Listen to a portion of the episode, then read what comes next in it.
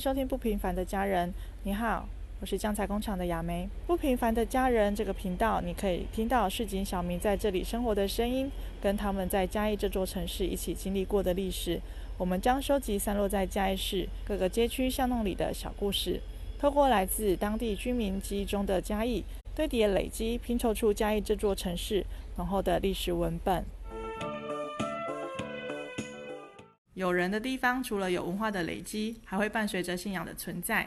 北岳庙坐落在北新街上，是一栋两层楼高的庙宇建筑，它是在地居民的信仰中心。这一集后一悄悄话，我们很荣幸的邀请到了住在北岳庙附近的文化职工舒茂德先生。舒先生您好，你好。对，是什么样的契机让您接触到文化职工这个领域呢？哦，因为我参加嘉义市苏州人中心会，我是中心会会员。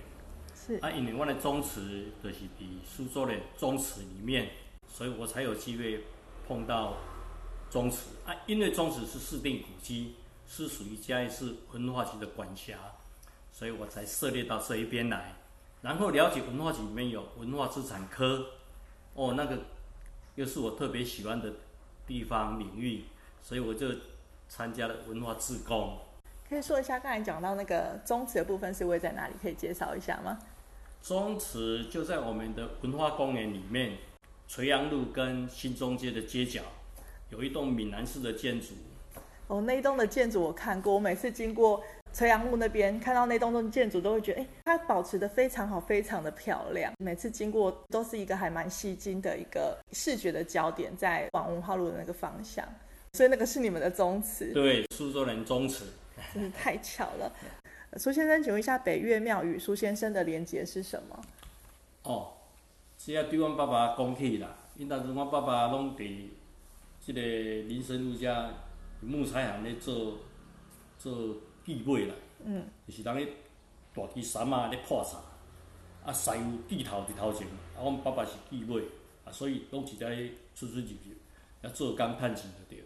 啊，拢会经过别别岳庙，啊。一边伊都甲伊甲伊请教，问讲啊，我若伫遮做生意敢好啦吼，倒遮落脚敢好啦，无去当时讲税厝嘛，敢若是税伫鼻仔头迄边啊，倒位嘛，就是即摆国华街买迄边遐。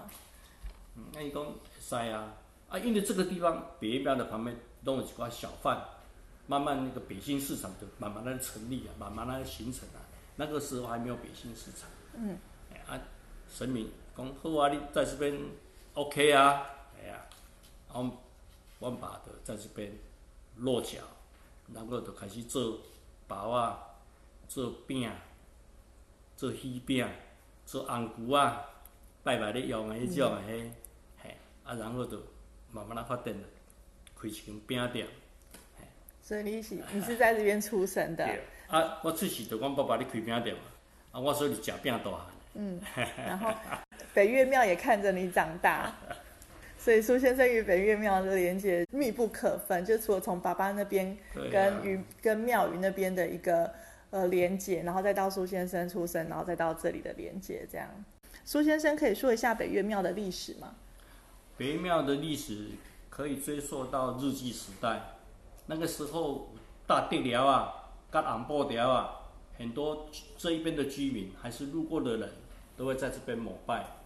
然后他们感觉到非常的灵验，有求必应。后来到了光复之后，大概民国三十八年光复，大概民国四十年左右，就很多地方的士绅集资盖了一间闽南式木构造的庙。那那时候的木构造，木是用块木吗？那个时候没有那么有钱呐，都是用木做的对。因为我们嘉义这个地方木材很方便呐，嗯，就盖了一种。闽南式的木构造，这个还有相片为可以佐证，可以看得到，还看得到它的前身。那我们可以在哪边看到这个照片？嗯，现在就只有照片了，在庙里面，在我们的别院庙里面有一张一张照片，可以看到以前的庙宇的样子。所以，如果想要看以前庙宇的样子，那张照片可以请听众亲自来北岳庙看，看以前的北岳庙的一那个样貌是怎么样。大概民国四十几年建造的嘛。啊，因为是木造的房房子啊，经过大概三四十年就开始会有一些老旧啦，木头会腐烂啦，那个以前的砖瓦啦，都会派给老水老花啊，所以后来我们别庙就有成立别庙管理委员会，然后在当时的主任委员就号召大家集资盖了现在的两层楼的北岳庙，大概在民国八十年完工，安坐入伙，八十年。八十民国八十年到现在，民国八十年到现在就已经盖了两层楼的，民国八十年那个时候就盖现在的样貌，到现在三十年了。那我可以请教北岳庙为什么它叫北岳庙？它的名字的由来你知道吗？它的由来应该可以说是从那盖木构造那个时候，嗯，就有地方的士绅命了这个名字。它的由来大概不是很清楚，嗯嗯是当地的士绅取的这个取的那个。庙，取得很好啊。对，我觉得“岳”这个字啊，很有稳重，然后又有点气势、嗯，大气的感觉。有，嗯你像东岳泰山嗯有，南岳衡山的啊。对，啊，这个北岳庙，我们的主神是地藏王菩萨嘛。啊，地藏王菩萨我们是从九华山地藏庵那边迎接过来。呃，当初早年在还是像万应宫那一种的，嗯就是主祀那种孤魂野鬼的一个阴庙，哎，是怎么样的机缘让他们从地藏九华山的地藏庵去把地藏王菩萨请过来嘛？因为地藏王他有一个很大的愿望啊，他说地狱不空，他不成佛嘛，他的心量心量是这么大。地藏王一般都是民间都是感觉他是在管理阴间的事情。嗯，那、跟我们的这个地方的庙幽云宫啊的庙很雷同啊，是所以就迎接他过来，请地藏王菩萨可以把这一些超生的对了。哦，了解，原来有这样子的一个机缘，对啊，对啊，对啊。所以他现在其实也不算是阴庙了。没有了啦，已经太阳光了，哎，现在非常阳光。你看这边来，家拢边上都无渣嘛，所以对啊阳光很充足。朱先生在庙里有什么特别的事情想要分享给听众朋友吗？庙里面的主神是地藏王菩萨，还有忠义公，就是医院公爱代表是忠义公。啊，楼上有就三官大帝跟观世音菩萨，我们的属性是这样子。嗯，那特别的事情特别的地方是因为我们里面有牛头马面，有无？牛头马面啊。这个我听到这骨头 baby 的名哎，牛头马面咧创啥呢？咱反间的人，时间啊到啊，要回去的，拢会牛头马面来甲你把你带回去，有无？嗯哼哼，就是那个牛头马面。好，啊，然后呢，还有八家将，嗯，八家将，这几尊神像在庙里面现在还保存在，嗯哎，可以说相当的珍贵了，嗯，也算是古物之一啊。嗯嗯，那个古以前的雕刻神像的神韵不同，跟外面绝对看不到。是从什么时候才有那些雕像的啊？哦，那个很久了，不可考了，那个神像很久了。所以也不晓得是出自哪一位。大概雕咱家。己刻家人咱家己的雕刻师很多，嗯，咱家己的神明雕刻师很足出名啊，嘿啊，为什么家己的雕刻师也较出名啊？家己有茶、有木材啊，嘿，对。啊，雕啊，啊，所以木材就会发展很多的木木工艺啊，是，所以很多的木材就经过木工的工艺师做成新豆、新棉、了新雕，这个跟木雕刻都非常工整的对了，那个艺术都非常的高，嗯啊啥啊，所以那一些我头仔讲遮牛头马面八家像这几尊，外面几乎看不到，嗯，它真的很值得大家来看。保存的还很棒。还 OK，神韵都很 OK，你看到你会不寒而栗。那针对八将将的部分的话，嗯我在小老亭那边有有一些艺术创作，嗯，然后有看到八家将，所以八家将对于后裔这边算是一个很重要的文化之一。嗯那为什么会是八家将？哦，因为以前庙宇在庙会的时候，拢会去绕境啊，拢会去顺啊，搞地方行行的啊，保这个地方平安嘛，啊，就会有八家将的阵头。嗯，哎啊，八家将那个阵头，你要练习啊，啊，透过这样的练习，可以把这个地方的小朋友啊，大人带小孩怎么去走八家将的步伐，哎，怎么练习？这样子，第一可以运动，可以强身；第二，小朋友精力可以发泄，嘿嘿嘿，他没有被差，嘿呀，啊很好啊，因为以前就在庙宇这个地方在练，小时候我们也练过啊，哎，去练过啊。我好难想象苏先生练八家将的样子。对啊，你你看他的走那个步伐，走起来很威严呐，哪一个小朋友不喜欢？嗯，一定喜欢的嘛，走起来威风凛凛啊，怎么会不喜欢？嗯，每节的八家将都有它的名称，嗯，它有春夏秋冬，还有什么哪些名词我讲讲不上来，嗯，不过每每一尊八家将都有它的典故，它的历史，如果。我们能够去了解他的每一每一尊，他的典故是怎么由来的，对我们的小朋友、年轻人都有很大的教化作用。嗯，就不会像现在的外面在传的八家将，就是在玩给小吧，弄潘音啊，的的的的做八家将。嗯，其实不会，你只要了解到八家将他每一尊他的典故的话，你就不会。其中还有两尊是黑白将军的嘛，哦，嗯，七爷八爷，哎，七爷八爷，对对，七爷八爷。七大贝啊，他们两个是好像是瓦掉兄弟啊，非常守信用啊。对，那个故事我听过。对对，非常。你看一个人如果能够守信用的话，你看他怎么会不成功？待人要相要诚恳，要守信用，走到哪里都 OK 啊。嗯。以诚待人，以信用为本。我觉得八家将这样文化，就是刚才透过苏先生这边讲，你觉得八家将的文化是一个。可以再被拿出来讨论，然后传承出去的一个文化。对，因为他讲的其实不是只有，呃，虽然说我们现在讲八家将，可能就是会一个比较负面的一个呃形容，可是对于它原始最初的典故，其实是有很良善的一个，算是教化的一个意义作用。对，教化的意义。苏先生可以用一个形容词或一句话来形容，对你而言，北岳庙是怎样的北岳庙吗？北岳庙是咱这个所在所有人的信仰中心。嗯，因为早期这一边北港桥头都很多的海靠渔民来，啊，因为安尼，所以讲人口很多。啊，现在因为时代潮流在变，很多都外移到北漂、南漂去做生意的，还是做什么工作的，他们都会。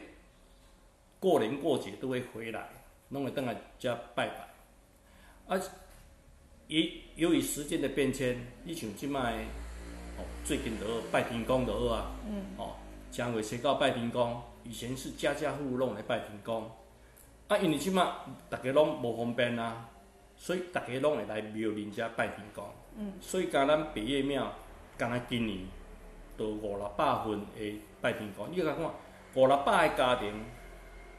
管理的大家大家做伙来拜天公，嗯，那个能量看有多大，嗯，刚才有提到就是其他民众对于这个庙宇的一个信仰嘛，那你个人呢？就你个人来说，那我更不用说了，我在这边长大的啊，是他看着我长大啊，我也看着他成长啊，就很多人来啊，那个感觉是没有办法用语言来形容，嗯嗯嗯，为什么呢？因为他已经在我在我们心中了，在我们心目中了。是呀，有时候你晚上也会做到做梦梦到，你知道吗？哎呀，你来干嘛？你什么代志在未平安的时呐，你就心里有一个寄托。嗯。那人就是上家心里没有寄托嘛。对。所以你会彷徨无策啊，被冲上。嗯。哎，只要你有什么事情，你就跑到北岳庙来，跟地藏王还有董义公跟他讲一讲，你的心，你的事情。就会得到一些解答。嗯，所以宗教对于人们来说是一个心灵上的一个寄托，很重要。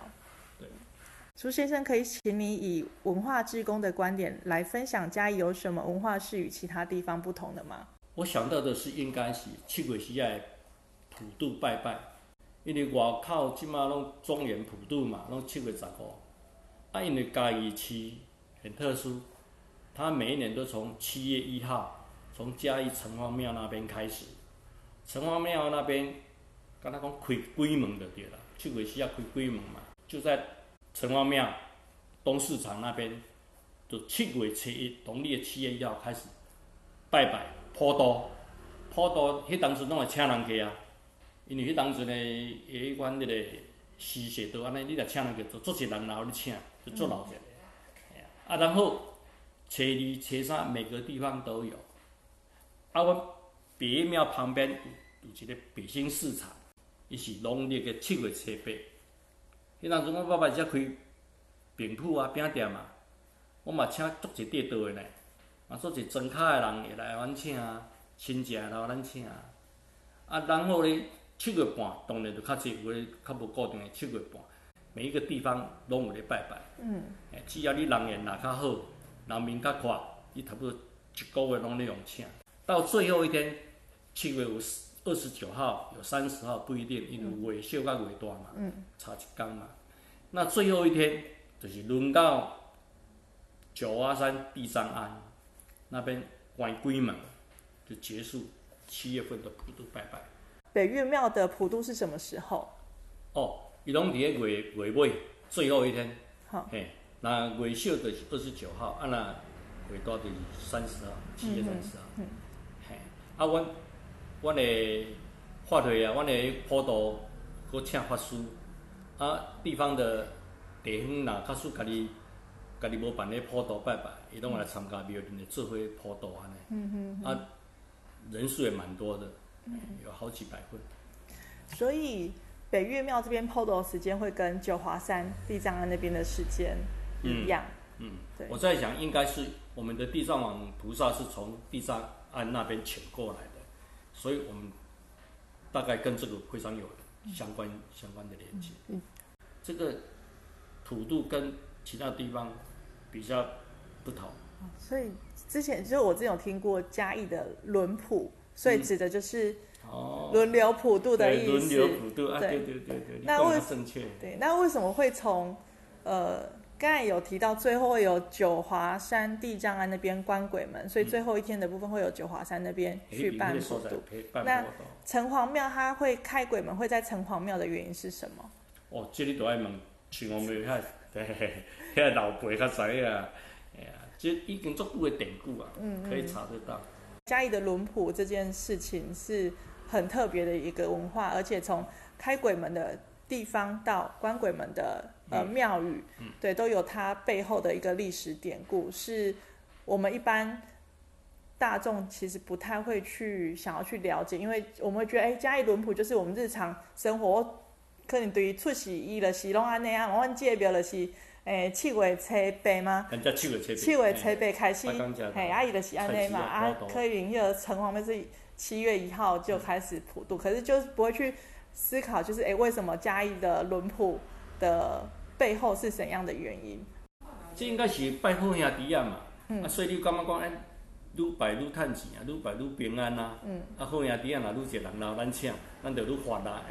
所以人卖一缸拜就是逐工，逐缸就是隔间隔某一天轮流轮流请好兄弟叠加，那大家都聚集在嘉义市这边，然后让嘉义市更繁荣，可以这样子说吗？可以啊，对。